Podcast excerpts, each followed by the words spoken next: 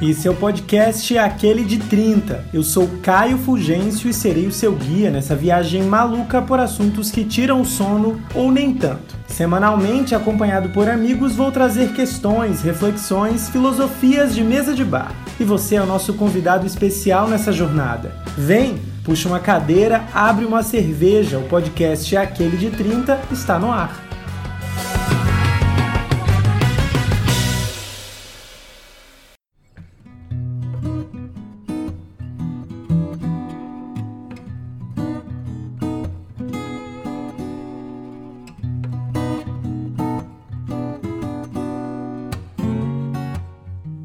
Está começando mais um episódio do Aquele de 30 e eu estou muito feliz é, com essa nossa aventura semanal. Hoje é o primeiro programa fruto de uma pauta sugerida por uma amiga, a Ana Helena Souza, que participou do episódio 11, quando bate a bad. Se você não ouviu depois desse, corre lá para ouvir. Inclusive, aproveitando já esse momento, que tal você que me ouve começar a mandar a sugestão de pauta? Eu vou adorar produzir esses programas e pensar sobre também as questões que vocês têm. Mas vamos lá, hoje eu queria dialogar um pouco sobre uma questão que para mim é muito importante, né? apesar de ter sido uma sugestão dessa minha amiga, eu percebi que eu também preciso precisava falar sobre esse assunto. Eu queria saber assim, você que está me ouvindo, você tem dificuldade de dizer, por exemplo, a profissão que vocês têm, tipo de bancar esse profissionalismo assim? É, sei lá, oi, eu sou um escritor, oi, eu sou um artista, oi, eu sou um jornalista e podcaster. Tem que ter uma coragem muito grande, assim, para dizer isso, para bancar isso, sem se preocupar com que a outra pessoa é, duvide do que você está falando. E isso, assim, só falando do lado profissional, mas é um, uma insegurança, às vezes, que percorre muitas áreas da nossa vida. E eu conversei com alguns amigos e todos, assim, praticamente todo mundo apresentou uma certa dificuldade de se assumir, de certa forma. E antes de começar esse papo, assim, né, quem vai se aventurar comigo nessa conversa de mesa de bar hoje é a minha amiga jornalista Veriana Ribeiro, direto da cidade de São Paulo. Seja muito bem-vinda ao Aquele de 30, amiga, finalmente. Ai, amigo, estou muito emocionada, porque eu escuto todos os episódios e depois mando mensagem comentando eles, né? Então eu estava esperando o momento que eu ia ser convidada, porque assim, ganhei meu dia. que maravilha, né? Porque assim, eu te falei. Mesmo. Eu tenho, eu, eu tô me descobrindo uma pessoa com mais amigos do que eu imaginava. Porque hoje a gente já tá chegando no 13 terceiro, 14 quarto, nem sei direito, não repetiu ninguém ainda, e tem pessoas que, que nem como eu te falava. Eu, gente, eu tenho a pauta certa para Veriana e eu vou maturar essa pauta e eu vou maturar esse roteiro, porque ela vai ser a pessoa certa para um determinado assunto. E daí chegou esse momento, mas antes eu queria que você contasse pra gente quem que é você no jogo da vida. Fala um pouco de, da história de menina veriana. Então, já que a pauta é a dificuldade de se assumir nos rótulos, a gente já começa assim, né? Se apresentando dizendo que meu nome é Veriana, eu sou formada em jornalismo é, pela UFAC, que também foi onde eu conheci o Caio. E atualmente eu estou trabalhando na área do marketing digital e fazendo mestrado na área de cinema. Ou seja, né? Vários campos e nenhuma decisão. Bem libriana. Não tem como, gente, só para deixar claro vai ser um papo muito louco, porque são dois librianos. Então, meu amor, primeiro para decidir esse roteiro já teve, já teve uma demora, né? Que é, que é o negócio do libriano. Então, você que está ouvindo, não julga, porque são dois librianos e a gente vai viajar.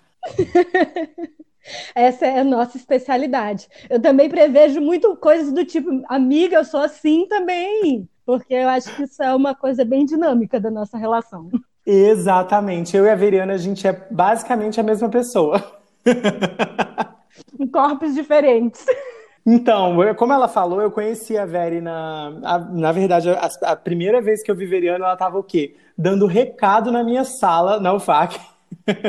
Porque ela é de turma mais antiga do que a minha. Eu, um jovem iniciante, estudante de jornalismo, com toda a vida pela frente. Mas daí o destino é isso, né? A gente acabou trabalhando no mesmo lugar, foi onde lá em Rio Branco, foi onde a gente é, se, se identificou e conversou mais, trocou uma ideia.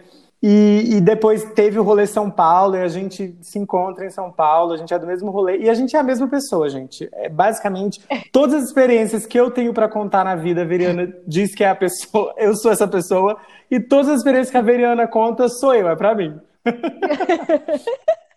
É muito engraçado, né? Como a gente viveu na mesma cidade por muito tempo e a gente tinha grupos bem diferentes, mas a gente ficava se encontrando, né? Acho que era porque precisava ter, ter dois Caios ou duas Verianas por aí. É isso, não. Você imagina se a gente tivesse sempre sido do mesmo grupo, coitado das pessoas, né? Eu tenho pena. Que eu tenho que aguentar duas pessoas iguais. Mas sim, amiga, vamos lá. Eu queria que, pra gente começar, como é, essas inseguranças muitas vezes vêm atreladas a, a, uma vida profissional, eu queria que você começasse falando um pouco da tua carreira, da tua vida profissional. Se, se teve é, algum momento de dificuldade no sentido de se dizer jornalista, de se ver profissional, assim. Eu sei que seu pai é da comunicação. Foi mais fácil lidar com isso, mais difícil? Conta um pouco. Então, eu tive muitos muitas crises e muitos dramas em relação à, minha questão profissional depois que eu entrei na faculdade. Antes de eu entrar na faculdade, eu tinha certeza do que eu queria na minha vida. Eu queria ser jornalista. Eu vi o meu pai trabalhando, eu via os amigos do meu pai, eu achava incrível tudo que eles faziam e eu queria estar lá, eu queria estar fazendo aquilo. E aí eu fui fazer a faculdade de jornalismo e fui começar a trabalhar na área. Eu comecei a trabalhar muito cedo, assim. Eu comecei a fazer um estágio antes mesmo de eu começar o curso na UFAC, já na área de jornalismo. E aí eu já fui engatando em outros estágios e aí eu estava sempre trabalhando na área. Mas internamente eu estava assim extremamente sem saber o que estava acontecendo com a minha vida, porque o meu pai ele não é apenas jornalista, ele é apenas uma referência entre os jornalistas do Acre, né? Exatamente. Então, eu me cobrava muito, porque eu achava que eu me cobrava, né? Parece até que é do passado. Mas... que hoje está de boa. Mas eu me cobrava muito de que eu tinha que ser perfeita, que eu tinha que ser assim a melhor, então eu não podia falhar, eu não podia é, cometer erros, e até hoje eu tenho muito essa dificuldade de aceitar quando eu come, cometo erros. Não de aceitar crítica, eu acho que eu nem sou tão ruim nisso, mas de aceitar comigo mesma que eu cometi um erro. Eu fico muito mal, eu choro, eu tenho, sabe, crises e crises. Se as coisas não estão indo de acordo como eu espero que elas sejam, e como eu acho que as pessoas esperam de mim, porque eu sempre acho que eu tenho que atender padrões muito altos. Nossa, Comecei a, fazendo começamos... bad, né? Não, já começou, eu, tô, eu tava bem, agora já tô preocupado. eu demorei muito para ter, para ter coragem de bancar. É, na verdade, eu sou, na minha casa, eu sou a segunda geração de pessoas que fez faculdade. Meu pai é formado, mas meu pai nunca trabalhou assim muito tempo na área dele, ele é economista. E, e assim, só que essa, essa prática, essa visão de que, olha, vamos estudar, vamos fazer faculdade, sempre foi introjetada na, em mim e na minha irmã muito cedo. E daí, uhum. assim, só que eu também, eu estagiei desde o primeiro período, assim, na faculdade, do primeiro semestre. Só que é difícil, foi, foi difícil para mim, é, não sei se porque eu passei muito tempo como estagiário, é, em vários lugares, assim, no próprio G1 também, eu passei um tempo estagiário. Quando eu tive muito medo quando me chamaram para ser repórter, para ocupar uma vaga de repórter, por ser um site grande. Eu demorei muito para ter essa coragem de chegar e dizer: Nossa, olha, sou Caio, jornalista do G1. Nossa, que medo, assim. Mas eu, eu queria saber de você: você acha que essa dificuldade ela é maior? Essa, essa dificuldade de se sentir competente em quem, em quem leva as áreas de humanas, assim, nas áreas de humanas, nas profissões de humanas? Eu não sei se é uma coisa das profissões de humanas, assim, especificamente, até porque eu conheço quase ninguém das áreas de exatas. não dá para medir, não, não dá para fazer dentro, o cálculo. Não dá dentro do meu ciclo social. Mas eu acho que não, eu acho que talvez seja uma coisa meio geracional mesmo, que eu acho que a nossa, assim, eu tenho a impressão que a nossa geração, e aí eu já coloco o assunto dos signos, né, que é uma geração, a minha, de, capricornia, de capricornianos, porque todo mundo que nasceu mais ou menos no nosso ano nasceu sendo regido por Capricórnio de alguma forma. Esse, esse daí eu tô falando muito por cima, tá? Mas uhum. a, parece até que eu sou super entendida, gente. Não sou tanto. Mas assim, é porque a gente tava dentro de um planeta geracional de, de Capricórnio. Então, eu sinto que todo mundo é meio assim workaholic, mas não é no sentido de trabalhar muito, mas no sentido de se autodenominar através do trabalho, assim. Quase todos os meus amigos são assim, e a crise é quando não consegue se autodenominar no trabalho. É tipo assim, quando não consegue se enquadrar direito dentro daquela caixinha ou algo assim. Eu lembro que, que quando eu decidi dar um tempo no jornalismo, eu acho que eu tive um dos piores momentos da minha vida, porque eu não sabia quem eu era. Eu sabia assim, tipo, se eu não sou a jornalista que foi o que eu sempre quis ser, o que, que eu sou? Nossa, eu passei por isso, né, gente? Eu tô falando. Eu sou essa pessoa, já começou. Eu fiquei. Começou cedo, eu fiquei, né? Começou cedo. Eu também, quando entrei na faculdade de jornalismo, eu queria ser jornalista. Muito, obviamente, uma visão completamente fora do, da realidade do mercado, do Acre ou de qualquer né? lugar, totalmente idealizado, sei lá, seja e que pelo mudou cinema. Depois, né? Exatamente. E daí, e daí assim, eu, o tempo que eu aprendi a fazer o que a gente fazia, né, que a faculdade ela é maravilhosa, mas o mercado ele te ensina a pauleira que é todo dia você viver disso, escrever várias matérias por dia e ficar exausto e sair do trabalho e ficar pensando na pauta do dia seguinte. E quando eu saí, o tempo que eu dei foi em 2017, que eu não queria mais. Meu amor, eu não sabia mais de absolutamente nada de quem eu seria, o que, que vai ser da minha vida. Porque eu até então queria ir embora do Acre, mas não sabia se ia rolar e de repente sair do mercado e, e, o medo de, cara, não vou mais conseguir emprego, e daí, mas eu também não quero, eu tô cansado de trabalhar nisso, o que, que eu faço? Também teve isso assim muito. Eu, eu pensando sobre esse assunto, eu me lembrei, eu me lembrei de vários momentos assim em que, em que eu tive que me esforçar para assumir que eu tenho capacidade de fazer alguma coisa. É, seja, não sei, às vezes por não parecer fisicamente, né? Sei lá, tatuagem, não sei o quê. Tanto que quando eu fui começar o podcast, eu, eu ficava pensando assim antes. Eu falei, gente, mas do que que eu vou falar? Eu, eu leio sobre um monte de coisa, mas eu não me sinto confortável de falar de nada. Não sei falar de nada, eu não sei, gente, eu sou burro. e daí Ai, você passou Deus. por isso ou passa por alguma coisa assim, lógico, né? Ai, meu Deus. Não, durante toda a tua fala eu queria dizer eu também. E é muito engraçado, porque eu trabalhei com você. E eu lembro que quando eu trabalhava com você, eu te admirava muito, porque você tinha um, cuidado com o texto que eu queria muito ter. E aí eu só ficava pensando que eu queria ser que nem o Caio. Meu Deus. Ou seja, né, é muito engraçado como a gente fica com todas essas questões dentro da nossa cabeça e externamente as pessoas não estão prestando atenção praticamente nada disso, né? Tipo assim. Exato. Estão vendo uma é... outra realidade. Tem um rolê meio de, de egoísmo nessa coisa, porque você acaba achando que você é o centro do mundo. E na real é tipo assim, mano, ninguém tá nem aí.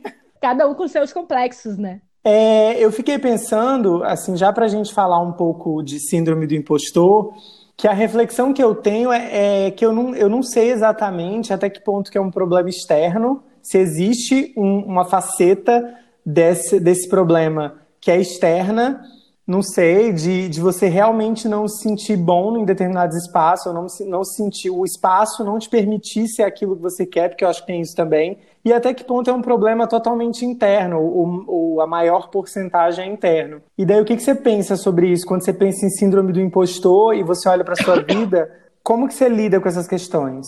Eu sempre me senti um pouco é, sabe aquela sensação de que você não é inteligente o suficiente? E aí você. Eu sempre achei que eu não fosse inteligente, que eu fosse esforçada. E aí as pessoas sempre me diziam que eu era inteligente. Eu ficava, não, gente, só, só me esforço. E eu sinto um pouco que, que é isso para mim. Essa é, essa é a minha sensação. Mas, ao mesmo tempo, eu acho que não é uma coisa só minha, assim, de, de se sentir insegura. Porque eu vejo muitas pessoas incríveis que, que você acha que elas não têm esse tipo de insegurança, e aí você descobre que elas têm e você fica, tipo, abismado de como que essa pessoa que é incrível acha isso dela mesma, né? Então eu comecei com o tempo perceber que não era um problema só meu, a maturidade chega, né, e vai fazendo a gente olhar para outras pessoas além de nós mesmos.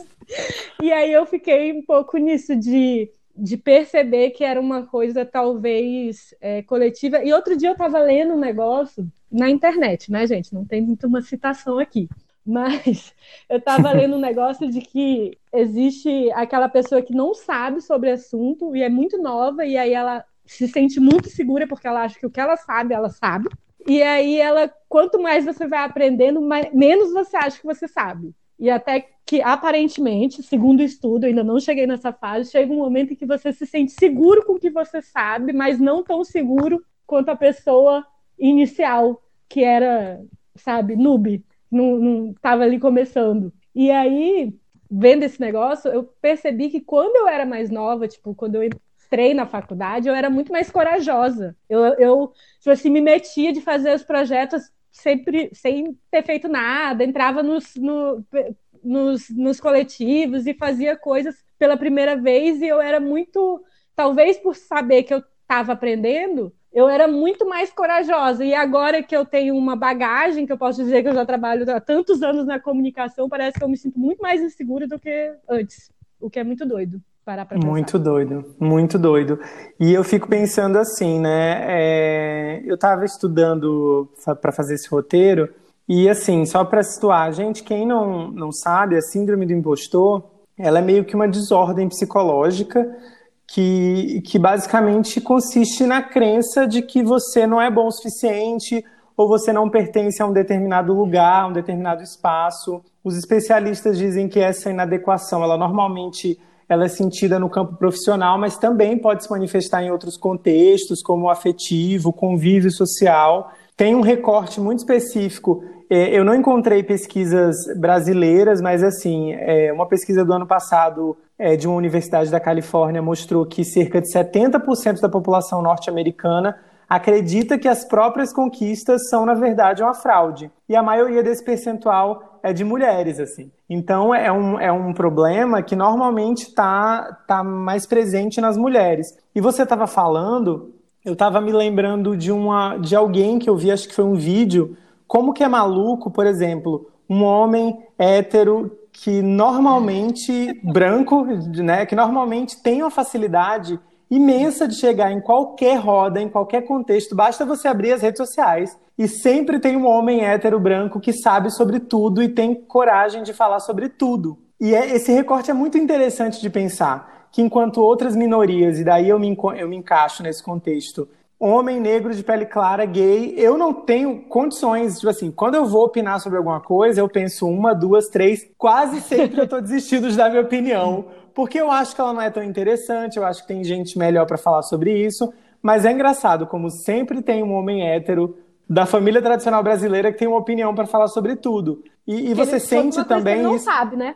Uma coisa que ele não sabe, ele não tem condições e ele, ele acha que ele pode falar. E você, por ser mulher, você acha que isso, é, de alguma forma, no decorrer da sua vida, teve presente também, assim, é, se entrelaçou? Nossa, com certeza. Eu tenho total certeza de que isso é, é, adiciona muitas camadas ao problema, assim, tipo porque é, é aquilo, né? Mulheres, negros e diversas outras minorias, na verdade, esse espaço que a gente tá não foi feito para gente, né?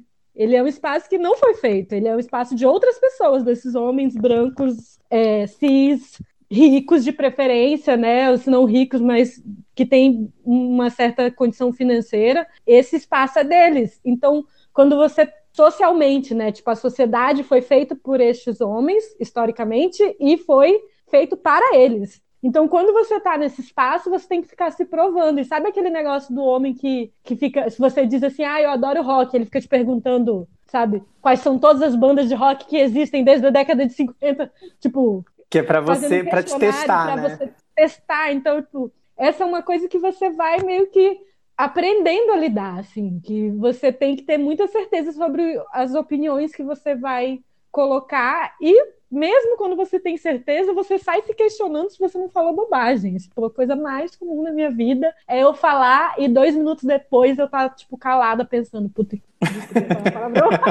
pode falar, pode, pode falar. Ah, então tá. É. Mas eu, no, no, eu calo a boca eu já começo a pensar, putz, eu não, não, deveria ter falado isso, aí eu acho que talvez eu tenha falado besteira, eu não...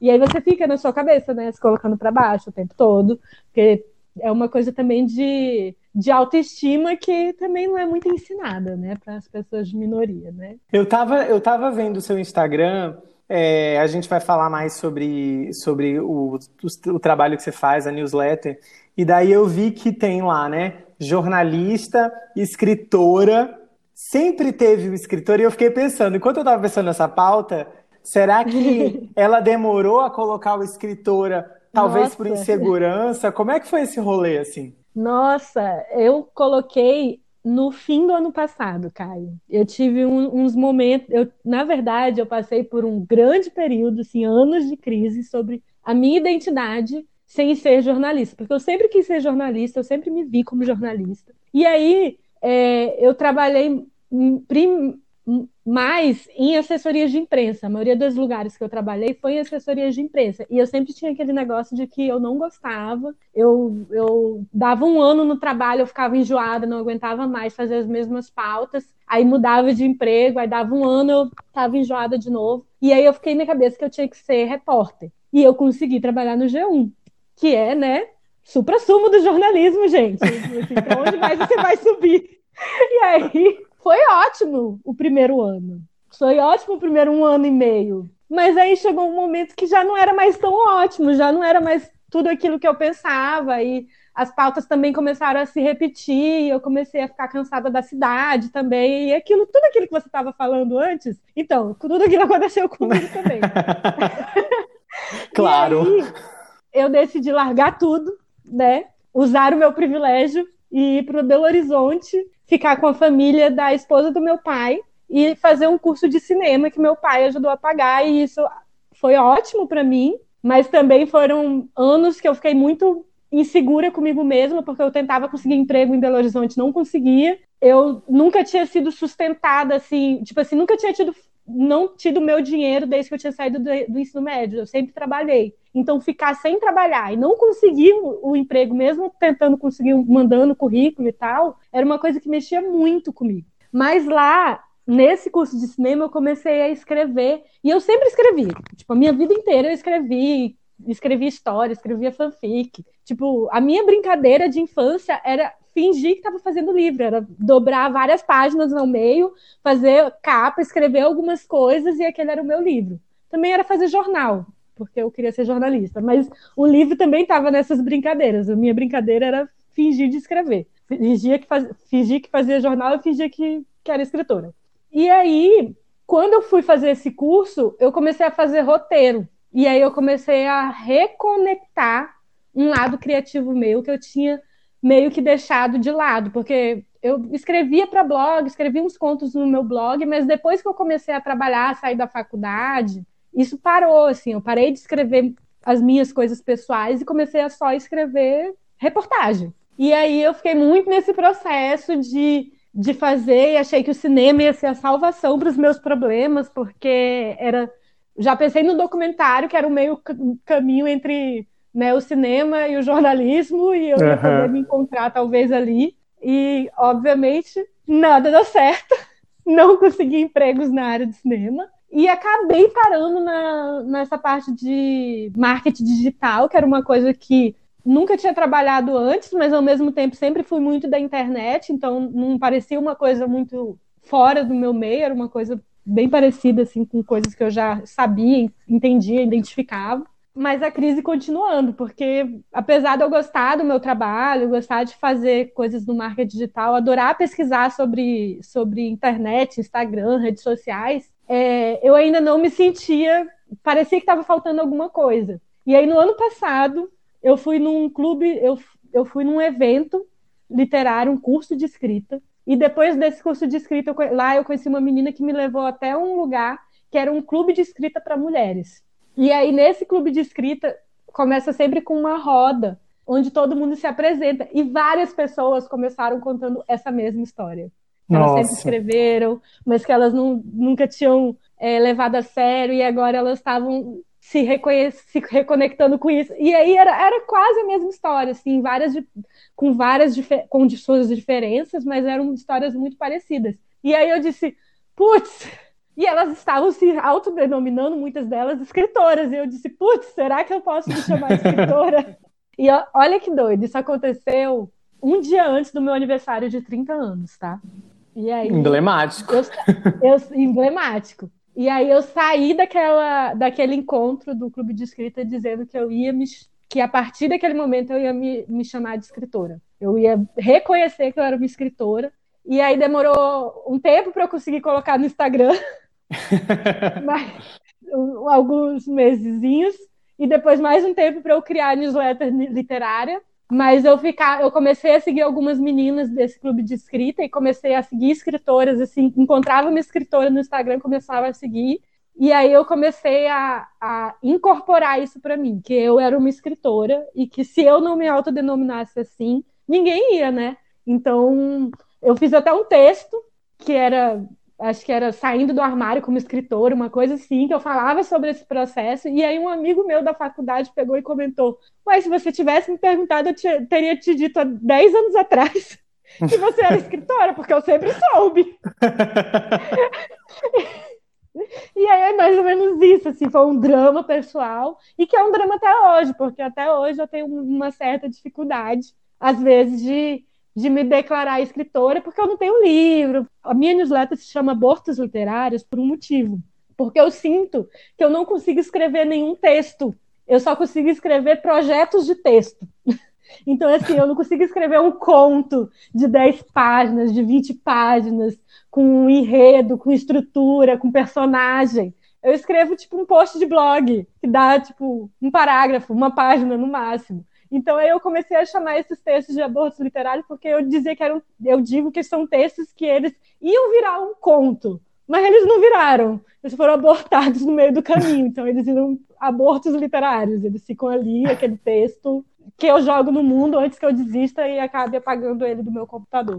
Eu estava refletindo aqui, eu acho que os meus problemas em relação a, a ter essa confiança é muito por ser gay, eu acho. Assim, acho que é aquela história de ser lido como gay. Eu acho que vai muito de um, de um lugar de homofobia né, da sociedade. Porque você eu, pelo menos, acabei entrando numa pira de, cara, eu tenho que parecer, eu tenho que parecer que eu sou competente, apesar de ser gay. Isso é bizarro, né? Que é quando basicamente você interioriza a homofobia, né? E, e, é muito difícil se desvencilhar disso, é muito difícil sair dessa, dessa lógica maluca de que é, a minha sexualidade não diz respeito a ninguém, eu não tenho que provar nada a ninguém. E, e assim, quando você estava falando do seu período em, em Belo Horizonte, eu também fiquei pensando como que essa chancela de ser competente ou de fazer uma coisa bem sempre está atrelada ao emprego, à função que a gente ocupa, né? Porque quando eu saí do Acre no início de 2018, que eu fui para São Paulo e depois, depois de um tempo eu acabei voltando para o Acre, é, eu também procurei emprego absurdamente naquela cidade, nessa, nessa cidade que você mora, essa cidade maluca, e eu não encontrei, assim. Então isso gerou na minha cabeça um, uma noção de que eu não era competente o suficiente, que só foi a cereja do bolo da insegurança, né? Nossa, eu quando eu vim para São Paulo, eu vim com para fazer um projeto que não deu certo. Tipo, na primeira semana que eu cheguei, eu fui me apresentar para a mulher que, que eu estava trocando e-mail e ela disse: "Então, o projeto foi cancelado". Aí, Nossa. Aí nada aconteceu, né? E aí eu fiquei meses trabalhando como recepcionista numa escola de inglês porque eu não consegui emprego na área de comunicação, né? Não é assim tão simples e fácil, não é de uma hora para outra, principalmente quando você não conhece ninguém da área na cidade, né? E aí eu ficava eu ficava tentando entrevistas de emprego, só que eu fui chamada para pouquíssimas. E aí eu fui para uma entrevista de emprego uma vez que eu cheguei lá e as pessoas tinham estagiado na Folha, na, sei lá, Capricho, na no exame, na, sabe? E umas coisas que têm alcance nacional, e apesar de eu ter trabalhado no G1, eu sempre colocava G1 Acre, porque eu não conseguia colocar só G1, porque parecia que eu estava mentindo. entendeu? Eu, eu todo, meu amor. Eu todo. Foi esse o processo. E aí eu só fui chamar. Aí eu fiz um currículo, um outro currículo, sem muitas coisas de comunicação, para eu tentar conseguir empregos normais. E eu fui chamado por essa escola de inglês, assim, empregos de serviço, porque eu não estava conseguindo na minha área. E aí foi quando eu fui chamado para essa escola de inglês. E até hoje, tipo assim, o, o emprego que eu tenho em São Paulo foi um amigo meu, que é um dos poucos amigos de comunicação que eu tenho na cidade, que, que me indicou. E aí você, né? Só que parece que é uma coisa errada, né? Mas não é, tipo, todo mundo tem indicação. É para isso que você faz faculdade também, né? Para fazer network, né? Eu só Exatamente. não tenho nenhum. Mas... Só esse detalhe, né? Eu não tenho nenhum. Mas é, você fica com esses complexos, né? Você fica muito. E eu lembro de eu estar na entrevista de emprego e ver aquelas pessoas que tinham trabalhado naqueles veículos que eu só via de longe e pensar, putz, nunca vou ser selecionada. Eu trabalhei eu como todo, uma, meu Deus, parece que está descrevendo a minha vida. Tá descrevendo a minha vida. Porque eu fui numa é entrevista. Você, acho que a... Né? a maior entrevista que eu fui foi numa empresa de treinamento, sei lá, dava curso de alguma coisa empresarial, assim, era uma empresa bem grande, bem de galera é, engravatada. E era uma vaga para comunicação, mas era uma vaga também meio ali que flertava com marketing, era de texto. E eu fui, né? Quando eu cheguei lá, é, primeiro que assim, né? É, entrevista de emprego coletiva, aquela que tem uma. Meu Deus, eu tenho vontade de matar todo mundo. Ai, que ódio. Eu sinto que eu encolhi na cadeira, assim, quando as pessoas começaram a falar. Tinham, tinham pessoas com o dobro da minha idade que já tinham trabalhado em todos os lugares dessa, dessa São Paulo, em todos os jornais, em todas as empresas, em todas as áreas da comunicação. E, e, as pessoas, óbvio, né, que elas querem impressionar, então todo mundo. Tinha gente que passava cinco minutos falando, dez minutos do currículo. E é uma insegurança absurda. É, e é a gente engraçado. nem sabe é. se essas pessoas também não estão com insegurança, mas elas estão fingindo, né? Porque eu tive essa impressão em São Paulo que as pessoas elas falavam, elas falavam e se exaltavam muito mais do que elas eram. E quanto mais eu estou em São Paulo, mais eu tenho certeza dessa dessa veracidade, que as pessoas são muito boas em se vender em São Paulo. E aí você também percebe que existem pessoas incompetentes em todos os lugares. Eu já tive que trabalhar, tipo, por causa do meu emprego com gente, sei lá, da, da Warner, e eu ficava pensando, gente, como que essa pessoa foi selecionada para trabalhar na Warner? é possível. ah, é muito doido isso. Eu, eu fico pensando muito é, na minha história, assim, né? Eu vim de uma realidade que tinha alguns privilégios, assim, é, no sentido de, ah, minha mãe sempre teve emprego, a gente é do interior do Rio Grande do Norte, mas, assim, a minha casa nunca, nunca teve problemas, sei lá, tipo, passar fome, nunca teve isso. Então, eu já considero isso um ótimo ponto de partida numa realidade brasileira que é tão maluca e tão desproporcional e desigual. Sim. Mas, assim, tinham diferenças econômicas muito claras, assim. Eu estudei a vida toda, tirando a parte do, de, de primeira a quarta série, assim, quando eu fui para o Acre, que eu fui para o Acre fazer a quinta série. e terminei os meus estudos em Rio Branco, né? Eu estudei a vida toda em escola particular, mas como bolsista. Ou seja, é ótimo em, em, em determinado ponto, mas no outro ponto, eu sempre convivi com pessoas que tinham um poder aquisitivo melhor do que o meu. Então era difícil às vezes lidar com algumas privações assim. E eu cresci com a, com a pressão de ser um bom aluno. Eu precisava ser um bom aluno por causa da bolsa. Minhas notas não podiam cair do nada, não podia é, é, vacilar num bimestre. Porque não podia isso, ter um momento isso... ruim, né? Não podia. Então, assim, eu, eu sempre me vi como um aluno mediano para cima. Teve série que eu era muito bom, tanto que é tão mediano para cima que eu acho que a, a única vez que eu fiquei de recuperação na escola foi tipo já na oitava série, assim, foi já muito tarde.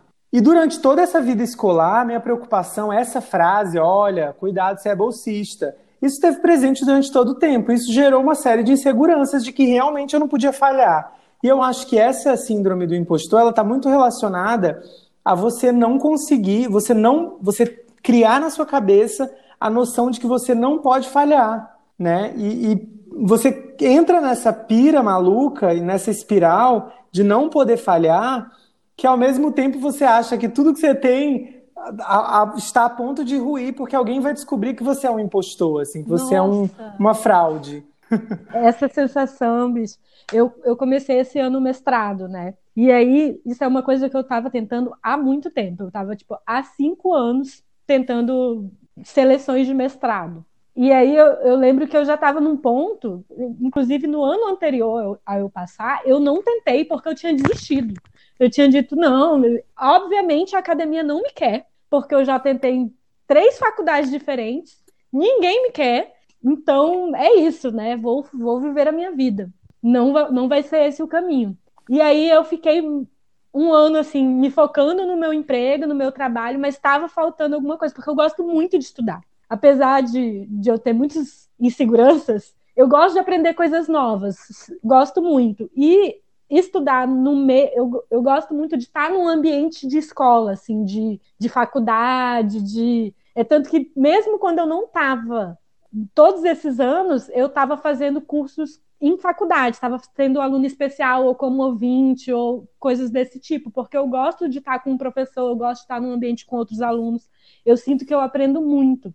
E aí, quando eu entrei no mestrado, o prim... esse, eu estou terminando o primeiro semestre, e esse primeiro semestre, eu, eu principalmente no começo do semestre, eu ia para as aulas e eu não sabia os teóricos que as pessoas estavam falando, e todas elas pareciam conhecer eles eu não conhecia alguns, a grande maioria dos, dos produtores audiovisuais que os professores estavam falando, e todo mundo parecia conhecer eles. Eu só conhecia assim, os mais famosos, mas outros eu não conhecia. Assim.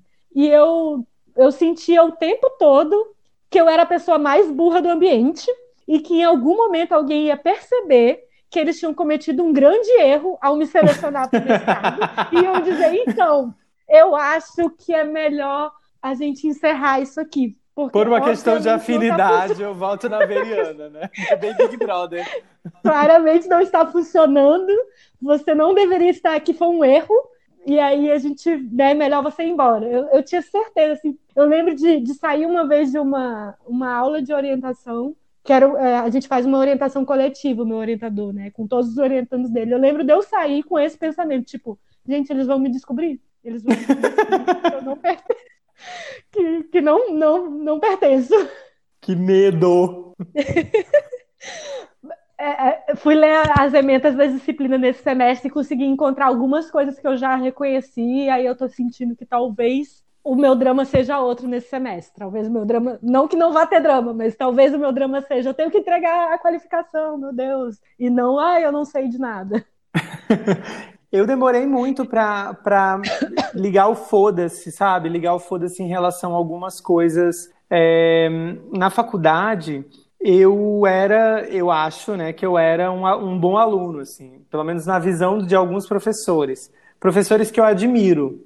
E, e assim, quando eu apresentei minha monografia, todos, a minha banca toda, todo mundo, nossa, siga estudando, faça mestrado. E já era uma vontade minha. Eu tenho vontade ainda, quem sabe um dia de lecionar e tal, de viver nesse ambiente acadêmico. Só que assim não rolou na hora, né? Eu primeiro que eu saí da faculdade, eu, minha monografia, a escrita da minha monografia, ainda que o tema tenha sido muito bom para mim, porque foi um tema que, que eu queria escrever, demorou muito tempo para sair essa, essa, esse texto para ficar pronto. Então eu precisava de um tempo de não pensar em nada, imagina em mestrado e já começar a produzir projeto. E daí não fiz nada durante um período, esperei, aí tentei um ano e me sabotei, porque eu acho que a síndrome do impostor e o sabotador ela está diretamente relacionada. Eles trabalham Muito. juntos, né? Eles são melhores amigos. São. E daí me sabotei de um jeito que eu tinha tudo anotado, mas eu dei um jeito de trocar as datas, e daí não estudei o suficiente. Fui fazer a prova por fazer, e daí sabia que não ia passar, e já meio que tava, né? Eu também queria ir embora do Acre, e eu tava com medo de passar e ter que ficar lá. E daí, assim, não passei. Só que o, eu fui me afastando dessas tentativas de tentar fazer mestrado, que eu só tentei uma, oficialmente uma vez. É, isso foi gerando em mim a, essa meus, os meus professores, as pessoas que apostaram em mim de alguma forma, elas devem estar muito decepcionadas. Óbvio que ninguém lembra, né, gente? Imagina, professor vai lembrar de um aluno com todo ano entrando turma. Lógico que eu não sou tão importante assim. Mas na minha cabeça, a narrativa que eu criei era de que, caramba, Caio, você podia ser alguém, você podia fazer uma coisa legal e ser inteligente, porque eu acho que tem isso de você se sentir burro, né? E você jogou tudo fora e daí você decepcionou todo mundo. E eu demorei muito tempo para entender. E quem é esse todo mundo, né? Tem tipo um milhão de pessoas dentro da nossa cabeça. Né? Exato. Né? Essas são as pessoas que, imaginárias que a gente tá decepcionando. Decepcionei né? a minha plateia imaginária. Uma... o meu fã-clube imaginário. É difícil, sabe? E daí. Poxa. E demorei, assim, pra, pra ligar o foda-se e entender. Caio, pelo amor de Deus, né, amigo? 30 anos, né, amor? Vamos, vamos começar a criar pelo menos umas, umas crises de gente adulta e não de adolescente, porque isso, isso é uma coisa de gente com 20 anos.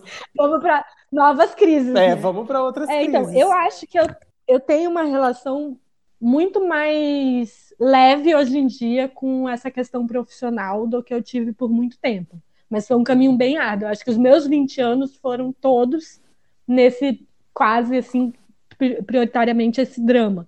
E aí, já nos últimos anos, eu senti que, que as coisas me abalavam menos, sabe? Tipo, é, no meu. É, não que não abale, hoje eu passei o dia inteiro mal porque eu recebi uma crítica no trabalho e aí eu chorei, eu tive crise, eu estava perfeita para gravar um, um, um, podcast sobre síndrome do impostor, porque eu estava me sentindo a síndrome do impostor.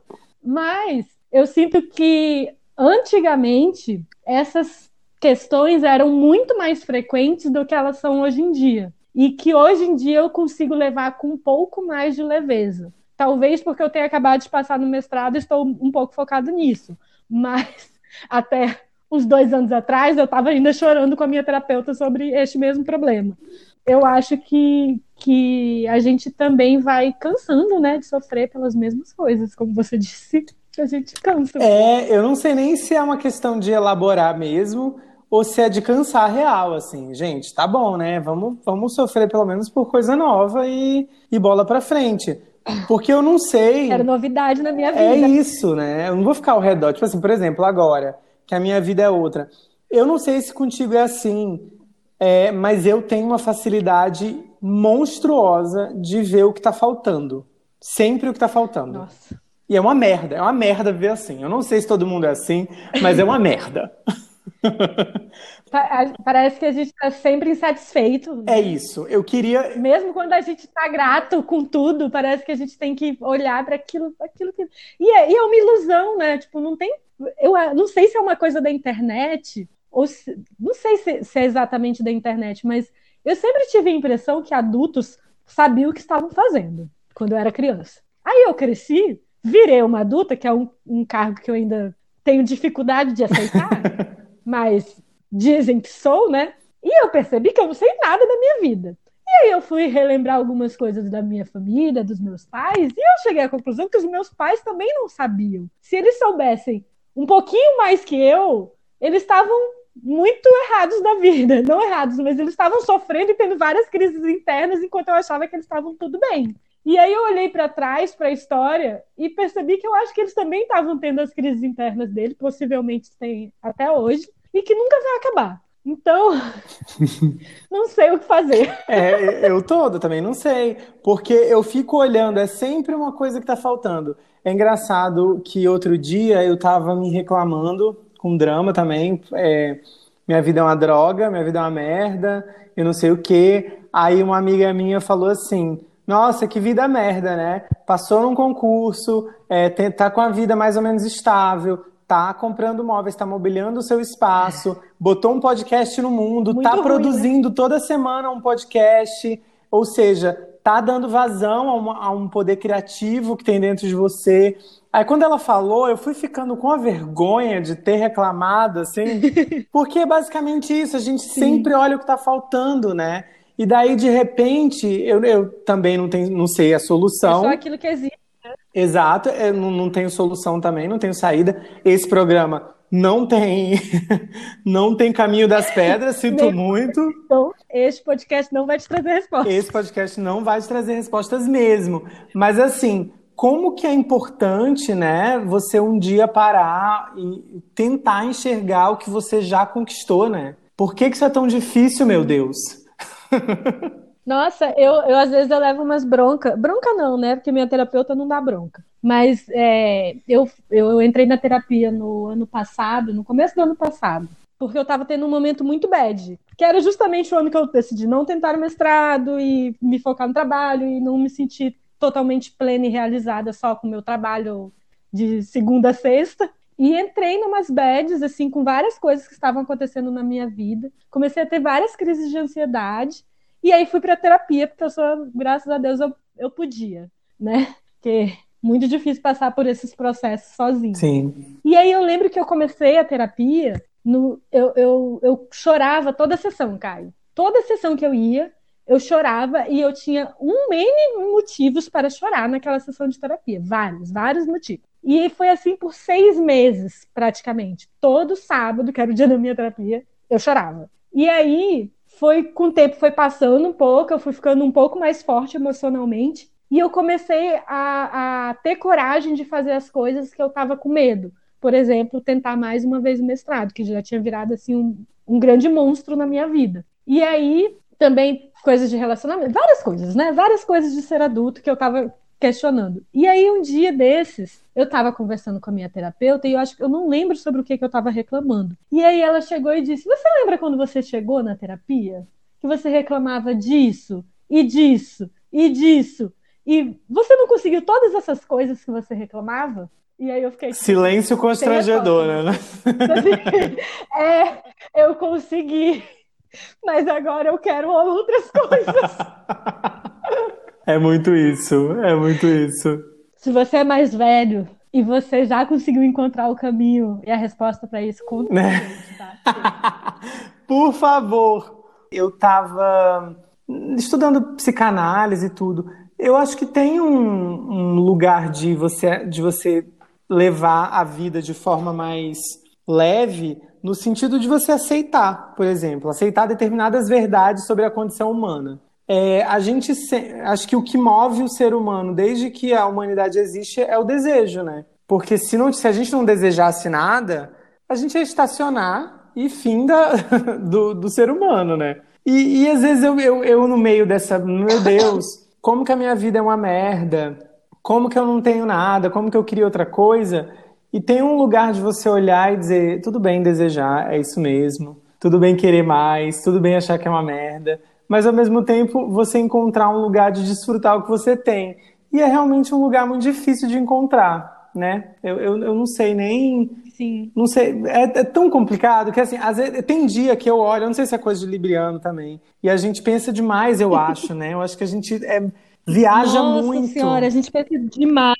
A gente fica muito preso dentro da nossa própria cabeça, né? Demais. É, é um mundo inteiro acontecendo lá dentro e ninguém tá nem sabendo, porque também o Libriano tem essa facilidade de fingir que tá tudo bem. Né? Muito, não, por fora parece que eu tô ótimo, né?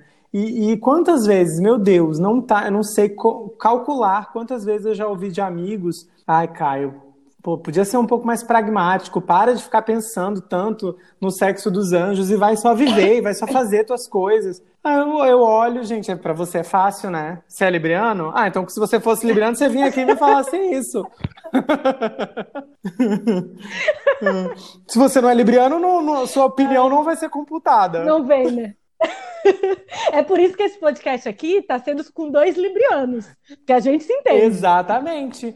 Mas assim, velho, a gente está se encaminhando já para perto do final do episódio. Eu queria, assim, que com base nessas tuas vivências, é, você falasse um pouco, enfim, desse um recado, um conselho para quem também se vê com essa dificuldade de ter autoconfiança. Imagina, gente, a gente acabou de dizer que não tem solução. não, não tem nenhuma, a gente está todo, né? E eu tô pedindo que ela dê um conselho. Eu tava... Aí as pessoas vão pensar, quem é ela, né, para dar o conselho, né? Tipo assim, é melhor. então, eu estava outro dia conversando. É porque eu tenho umas pessoas que eu conheço que são mais novas que eu admiro muito.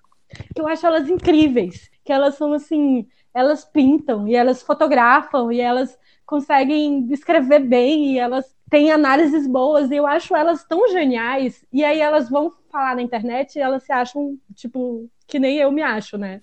Nada. E aí eu fico pensando, gente, como que essa pessoa tão maravilhosa não consegue perceber que ela é maravilhosa? E aí eu acho que é isso. Eu acho que o segredo é a gente olhar para a gente não com a ótica que a gente tem nossa, né, de nós mesmos, mas com a ótica que a gente dá para os outros.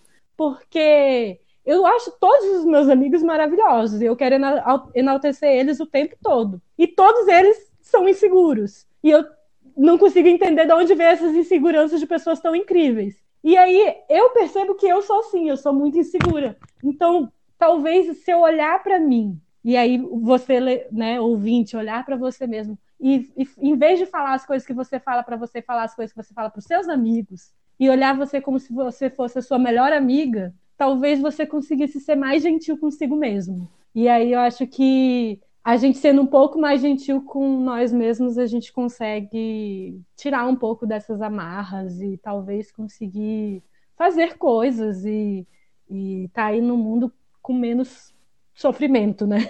Que maravilha. Nossa, achei, fiquei, achei profundo. Gostei disso, gostei disso. Ai, gente, olha só. Essa semana é, eu quis fazer diferente, é, tentar uma coisa diferente aqui no, no podcast. Como é um assunto muito que, que mexe muito ali no ramo da, da psicologia, eu pedi que. Eu procurei, na verdade, a opinião profissional. Quem tem amigos tem tudo, né? Então eu achei que era por bem trazer uma palavra de esperança de quem entende do assunto. E por isso é, eu pedi que a minha amiga, que a minha psicóloga Mariana Bilha, que me ajuda tanto em tantas coisas, ela me mandasse um áudio para gente falando um pouco desse assunto. Vamos ouvir.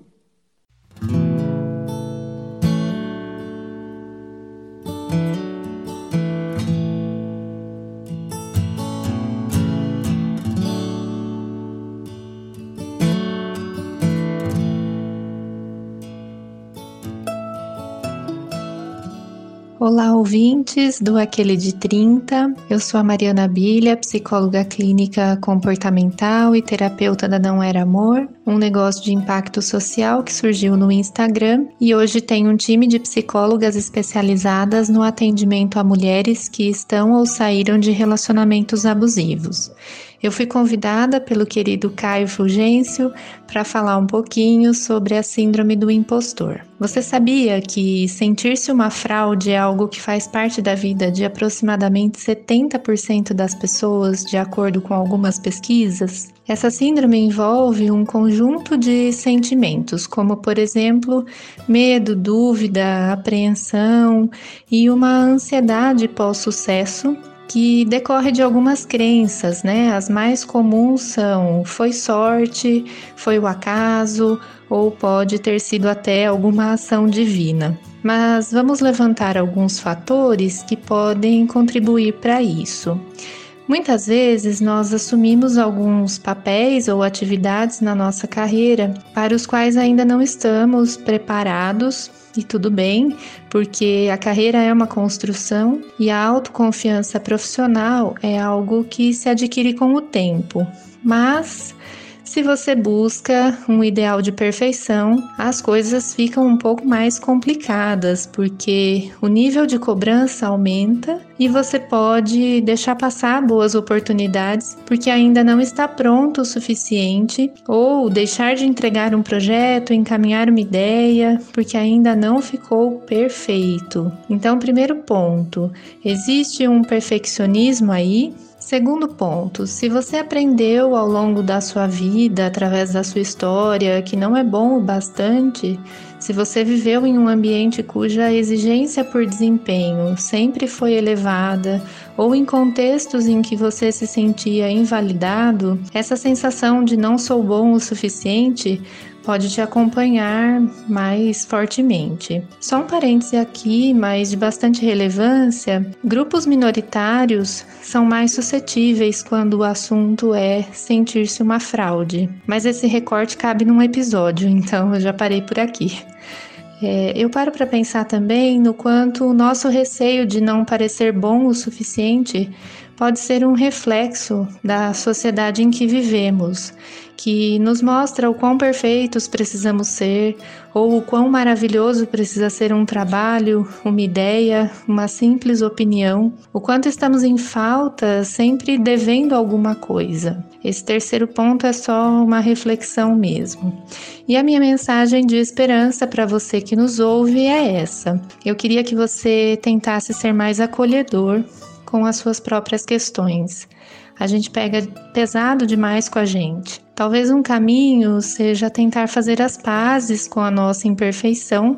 Não é simples, é bem difícil, eu sei. É tentar compreender que estamos todos participando de um processo de aprendizagem e aprimoramento diário. Para essa jornada de crescimento e desenvolvimento profissional, você pode escolher algumas pessoas da sua área que podem te ensinar caminhos, te dar feedbacks, dicas.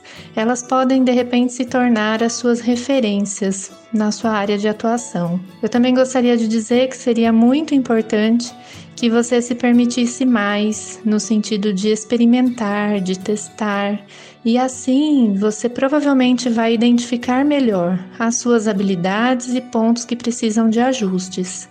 Se esses sentimentos te torturam, são muito intensos, estão sempre presentes, você pode também buscar ajuda especializada. A psicoterapia é um ótimo recurso para te ajudar nessa e também em outras questões. Fica aqui o meu abraço a todos vocês, se tratem bem e até a próxima.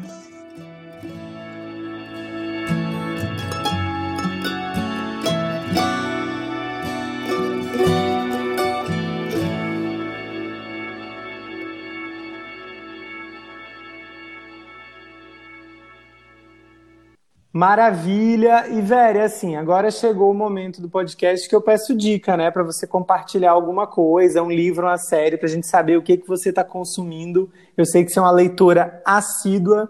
Por favor, nos diga alguma coisa. Então, eu tô lendo um livro, eu comecei a ler hoje e eu já tô já na metade do livro, possivelmente eu termino até amanhã, e que eu tô obcecada pela história, que é Pessoas Normais, da Sally Rooney, a, a autora, né? E ele também virou série na Hulu, Hulu, não sei como é que fala, mas que é uma série que também tá, foi indicada ao Emmy e tal. E assim, é uma história que conta a história de um casal. É isso. Só que esse casal, você vai vendo a, a perspectiva desse casal sobre os acontecimentos e é, é muito diferente. Eles estão vivendo a mesma coisa e eles estão percebendo aquelas situações de formas totalmente diferentes. E é muito interessante como a autora faz essas cenas. E aí é um, é um casal que ele, o, ca, o cara, ele é muito popular no colégio e ela não é, e eles começam a namorar escondido porque ele não quer que as pessoas no colégio saibam que ele tá ficando com ela.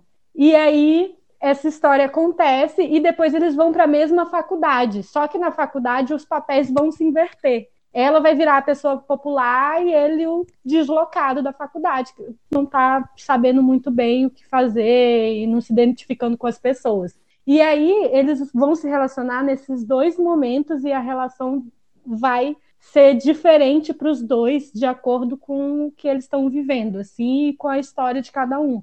É assim, incrível, super recomendo. Tanto o livro, quanto a série que eu também estou assistindo, quando cada vez que eu passo um capítulo no livro, que eu sei que vai ser na série, eu vou lá e assisto o episódio da série referente ao que eu já li, para não pegar spoiler, e eu estou consumindo os dois ao mesmo tempo. Maravilha. E tem um outro que eu, que eu queria indicar, que é um filme que eu assisti na Netflix esses dias, que é o Monsieur e Madame Aldeman, que eu achei incrível, assim, é uma comédia francesa, romântica, é, mas não tão romântica assim. E é a história de um casal também, muito romântica, libriana, né?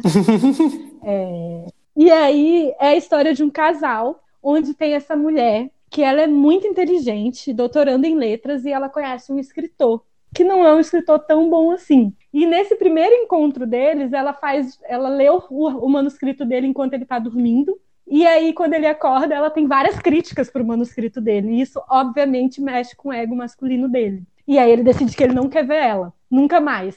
Obviamente isso não vai acontecer porque senão não tinha história, né? Eles vão namorar e aí vai ter essa relação desses, desse casal onde essa mulher às vezes tem que se esconder para que esse homem brilhe e como que acontece essa relação, mas não é uma coisa que ela não é vítima da situação, mas ela também não é algoz e nem ele é vítima, ele nem ele é algoz, é uma coisa mais complexa, assim, não dá para só colocar ela como uma vítima da situação. É uma coisa que você vai entendendo esses papéis dos dois que vão se modificando durante o relacionamento, assim. É bem legal esse filme.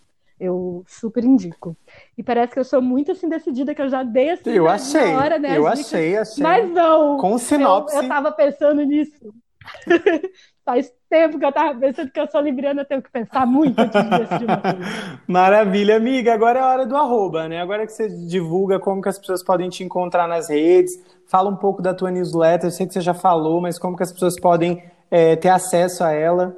Então, é, vocês podem me encontrar no Instagram, que é Veriveres. É, também tem Facebook, Twitter, essas coisas, mas Instagram é onde eu tô mais, assim, porque é uma das redes que eu mais gosto. E o Twitter eu tô, mas eu só falo besteira, né? Então não indico me seguir por lá. mas pode me seguir no Instagram, que é Veriveres, é, e lá tem um link na bio, muito chique ela, onde você pode assinar a minha newsletter, que vai chegar no seu e-mail, que eu tô muito orgulhosa dela, porque essa semana eu recebi vários feedbacks positivos da newsletter. Porque newsletter é aquilo, né? Você manda por e-mail das pessoas, ninguém vai responder um e-mail, né? Tipo, quem responde e-mail hoje em dia direito, né? Então eu mandava e mandava e eu não tinha muito feedback. Aí essa semana eu acho que eu dei uma choradinha no Instagram e várias pessoas vieram falar que estavam gostando. Então eu tô orgulhosa até porque ela tá chegando a 40 inscritos, então eu tô me sentindo muito bem, porque eu tenho 40 pessoas que estão me lendo. Que maravilha! Amiga, muito obrigado pela participação naquele de 30. Finalmente esse episódio saiu, o primeiro de outros, eu espero. Muito obrigado mesmo, eu adorei. Ai, eu fiquei emocionada de estar participando deste podcast, porque, como disse, sou fã, escuto toda vez, estou assim, escuto, fico que nem aquele meme da pessoa sentada do lado do, do outdoor com três outras pessoas, assim, conversando, sou eu escutando podcast, né? Ai, gente, assim, então... que maravilha! Assim a gente termina mais um Aquele de 30. Muito feliz, com a sensação boa de episódio pronto. Vamos conversar mais sobre esse assunto nas redes sociais, no Instagram, arroba aquele de 30pod, ou nas minhas redes pessoais, Instagram, arroba Caio Fulgêncio, ou Twitter, arroba Eufugêncio. A Mariana Bilha, psicóloga que você ouviu no episódio de hoje, faz parte de uma iniciativa incrível na internet chamada Não Era Amor, que ajuda mulheres que estão, que estão ou saíram de relacionamentos abusivos, oferecendo apoio psicológico e jurídico. Se você quiser saber mais sobre esse projeto, é, você procura o arroba não era amor underline no Instagram Vale muito a pena conhecer. Eles têm um conteúdo semanal, é, sei lá quantas vezes por semana. É um, um conteúdo incrível. E tem o Instagram da própria Mariana, que é mariana.bilha. É isso, até semana que vem com mais aquele de 30. Beijo, tchau, tchau.